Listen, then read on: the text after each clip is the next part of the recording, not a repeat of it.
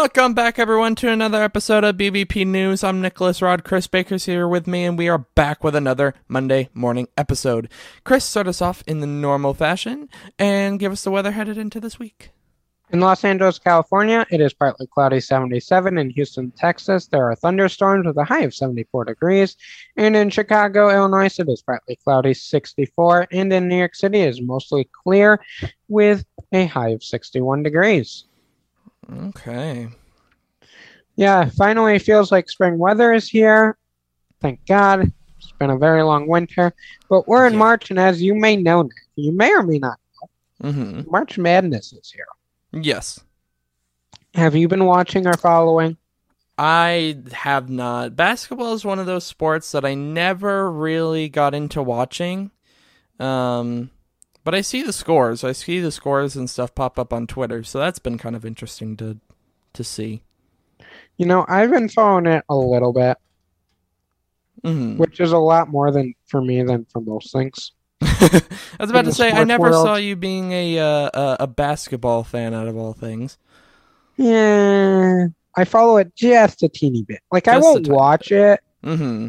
Like I watch the highlights, but besides that, no. Gotcha. um, anyways, there's a new study out okay. that 37% of respondents in this study plan to call in sick or skip work during March Madness. Oh my.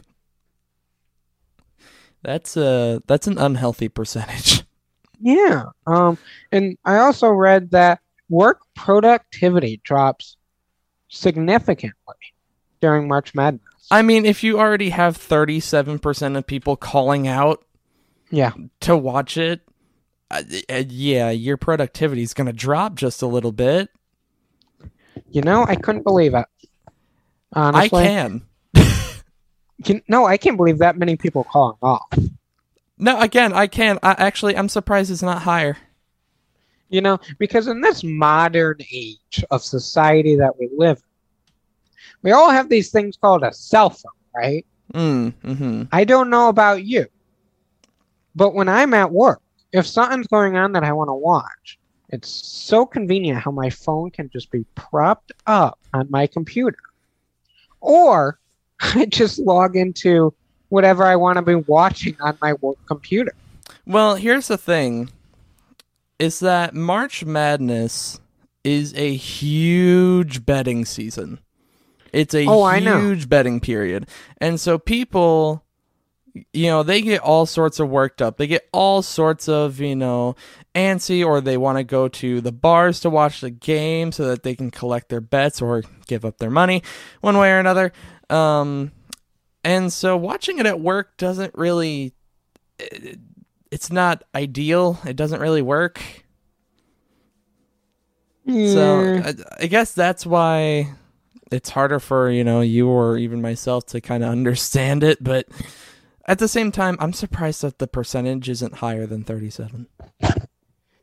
It just, I, you know, for things to call off, it just wouldn't be up there for me. Well, yeah, but you're not also you're also not like the sports betting or really even a heavy sports type, you know. Well, I do bet on things, hmm but like even the Super Bowl, I'll bet on that, and I'll watch it until it's my quote unquote bedtime, and I'm exhausted and want to go to sleep, and I just go to bed. yeah. But I don't know, just thirty-seven percent. If you're an Gotta employer, say- if you're an employer and they call off sick throughout March Madness, they ain't sick. They got money to Yeah, they, yeah, they've or got pay up. or they've got money the to rock. put on the line. Yeah. Yeah, they've got something to put on the line. Their Yep. money, their car, their house, who knows. or they owe Uh, someone money and they're they're fleeing the state. Yeah, and you know, honestly, I can't ever see my. I'm a huge sports person. We've talked about it on this show before. I love sports. Um, I would never call off though. If I'm gonna miss the game, I'm gonna miss the game. It's unfortunate. I hate it. Or if anything, if I have the chance to pull it up on my phone or whatever while I'm doing something at work or whatever else, I will. But I'm I'm not gonna call off work to watch a game. It's just not worth it. You know, I have very mixed feelings about that. Because I suppose if you have PTO and sick time, etc., to use, I guess it's understandable. Yeah, I suppose. I suppose. I mm, I don't know. Like, you know, at that's a work, you one. either use it or you lose it. Mm-hmm. I could understand it because, you know, I don't call off from work. I don't think I've ever called off from work. mm-hmm. So my PTO just kind of adds up and then it's got to be used. yeah. So I guess if it was like a big deal, I could see it. But even then, I don't know. I feel like I would want to take a Friday off for an extra long weekend. I don't. I just don't see it. Yeah, it's definitely not my cup of tea. I don't think it ever will be. I mean, you know, to those that do it, I guess you'll do what you do and face the But what about for consequences later. baseball? No, not even for ba- not even for baseball because again, if I miss a game, I miss a game. You know, I'm the only way I'd call off is if I have tickets to actually go see the game in person. But I feel like if you have tickets, obviously you need to buy them in advance. Right. So you kind of know that you're going to be off anyway. Like Yeah. So just put that's in the going to be planned, you know. Yeah. I I would I- never call off work to just watch a game from my couch. Well, you heard it. You heard it here first, folks. If Nick ever calls off one because of a game, we will pull this audio up and replay it. Kind of like what to. Nick did to me when I needed to buy a new phone, and I didn't pay for cash with it. Mm, But in my defense, I paid it off well in advance of when it was due. doesn't count. It does. Doesn't count. Because with the contracted, we are getting very off topic, but with the contracted agreement amount, I would still be paying the $23 a month. I think for the next two years, Doesn't count. it does. But we do have a lot of news to get into this morning. Uh, Chris, would you like to start us off? The White House announced a new COVID 19 coordinator. Ashish Jha, will take over when Jeff Zients resigns. This comes as the new COVID cases plummet as some parts of Asia are seeing an uptick in COVID cases. Asia is about three to four weeks ahead of the US, and that is causing medical professionals in the United States to worry of the new variant that could be coming called BA.2 variant. This variant is being reported as more transmissible but not as severe as Omicron. This is all coming as federal funding is running out. White House officials have concerns that if they run out of money, they will not be able to purchase more COVID 19 vaccines, treatments, and tests. Last week, Pfizer submitted paperwork for a second booster dose for the elderly, as well as Moderna for all adults. Supreme Court nominee Ketanji Brown Jackson will be in the hot seat starting today as senators begin to decide whether she will be the next Supreme Court justice or not. The Senate Judiciary Committee confirmation hearings will last for three days. In these hearings, things can get tense. Democrats and Republicans that sit on this committee will go one by one every single day asking questions of Judge Jackson. These questions generally focus on prior rulings, background info, and thoughts on controversial topics. When the hearings are over, the committee will vote to progress the nomination, and the full Senate will take a vote after that. She only needs a simple majority to be confirmed as the next Supreme Court justice. Hearings start today at 11 and on Tuesday and Wednesday they will begin at 9 a.m. We will have a full recap of all three days and what's next on Friday's show. The phone call that took place on Friday is critical to the Russian invasion to Ukraine. President Biden spoke with Chinese President Xi Jinping for the first time in nearly four months. All week, the White House and the United States intelligence agencies have said Putin is getting frustrated with the lack of progress in Ukraine and has asked China for both military and economic help. The U.S. has warned China not to help Russia or there would be consequences. China has so far refused to denounce Putin's actions or even call what Russia is doing an invasion. But at the same time, Chinese officials on the world stage are saying they want peace and are willing to organize peace talks between Russia and Ukraine.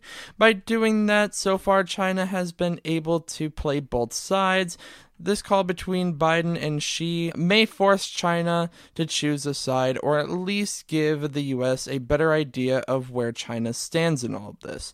Before the Olympics, President Putin and Xi announced the relationship between the two countries had no limits, but that statement has really put China in a difficult place for two reasons. First, China has a strong foreign policy of respecting the sovereignty and territorial integrity with all countries. China prioritizes economic stability mostly through trade with nearly every country in the world. When it comes down to it, Russia is just one trading partner, and the US has hinted if China helps Russia go around these sanctions with either economic or military help, it will impact China's ability to trade with NATO. It is also worth noting that the relationship with China and the US is rocky. They trade with each other but do not work much together. After the phone call, we were given some information about the two leaders' hour and 50 minute conversation. When any call between world leaders happens, each government releases a readout. Readouts generally lean towards the government that put them out, so the US readout makes President Biden look good, and China's makes President Xi Jinping look good. Both readouts do have a few similarities, including the call lasted almost two hours. It was a video call, both sides agreed diplomatic resolution between Russia and Ukraine is the best solution, and both tasked their teams to follow up. There are also a few differences between the readout. The White House readout mentions Russia three times, including condemning Russia, while the Chinese readout doesn't mention Russia once. The White House says President Biden described the implications and consequences if China provides material support to Russia. China's doesn't mention that at all. The White House readout says President Biden reiterated the U.S. policy on Taiwan and that it didn't change. China didn't mention this at all.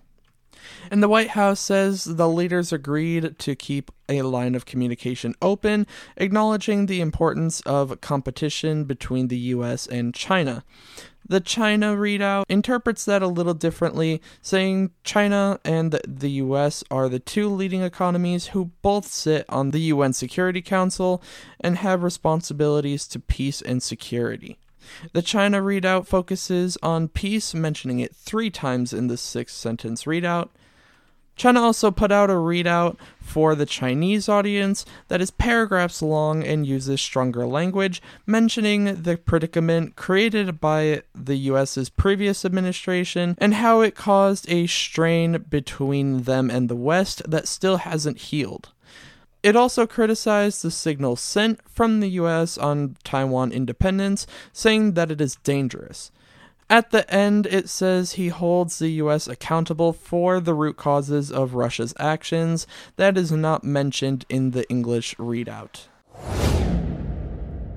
Getting into rapid news, House Democrats have raised $19.3 million in February, a committee record. Republican Governor Chris Sununu said that he would reject the congressional map passed by his own party in the state legislature, which aggressively targeted a Democrat by making his district more Republican.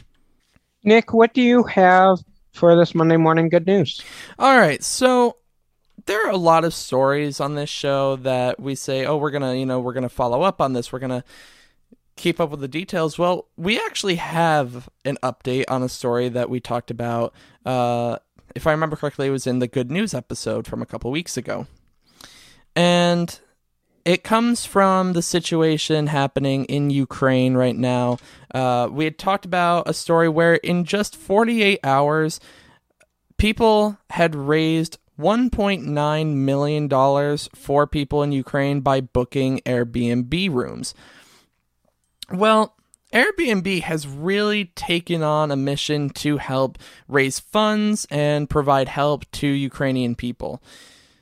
Since March 1st, since this whole Airbnb, you know, donation spree started, over 40 million dollars has been raised and there's been a lot that's been going on. So, first 434,000 rooms have been booked throughout Ukrainian cities uh, where aid supplies and you know aid trucks can't get like they can't get to these places uh, so people are helping to raise money to help the people in these cities be able to actually get their hands on supplies that way. This has raised 15 million dollars Airbnb has also committed to opening up 100 to 150,000 temp homes for Ukraine uh, for Ukrainians across Europe and North America. The company's nonprofit wing has raised 5.2 million dollars through small, you know, individual donations from people across 92 different countries. There has been $16.6 million raised through an aid fund uh, by the company. So this is being paid by the company's employees and the co-founders of the company. This is raised again $16.6 million. And there was a 10 million matching donation from another Airbnb co-founder, uh, which brings our total to over $40 million raised for the people of Ukraine through Airbnb alone. You really aren't kidding when you said uh, Airbnb is stepping up here. When I read this, like, I remember because I remember talking about the two million dollars raised yep. from a couple weeks ago, and now they're at added thirty eight million. Now they're over forty million dollars raised. That's insane. It hasn't even been a full month since this whole thing started. It's been about three weeks, approximately. About three weeks since this whole thing started, and $40 million raised. That's insane. That's just an excellent, excellent, just excellent all around. I mean, wow. And of course, if I this mean, does just forty million dollars in the eh. span of what two weeks? Yeah, two three weeks. It's insane. And you know who knows where else this could go. Um, what other companies may do in light of this, what other individuals may do in light of this. It'll be cur- it, I'm very curious to see what will happen from here. Yeah, me too. Um, it would be interesting to see if we continue to get numbers as time progresses to see how much more this could grow. Yeah, and it's definitely something, you know, that I'll continue to keep an eye on and report on as long as there is more development on the whole thing. And based on what we see here, I can definitely see this continuing to grow. Great, good news story. Great update from a you know an earlier good news story. Just great all around. That is the end of this Monday morning news episode. Make sure you follow us on BBP News. We will be back here Wednesday morning for an idiot in the news. But until then, have a great start to your week, everybody. Bye, guys. I hit, I hit the wrong thing.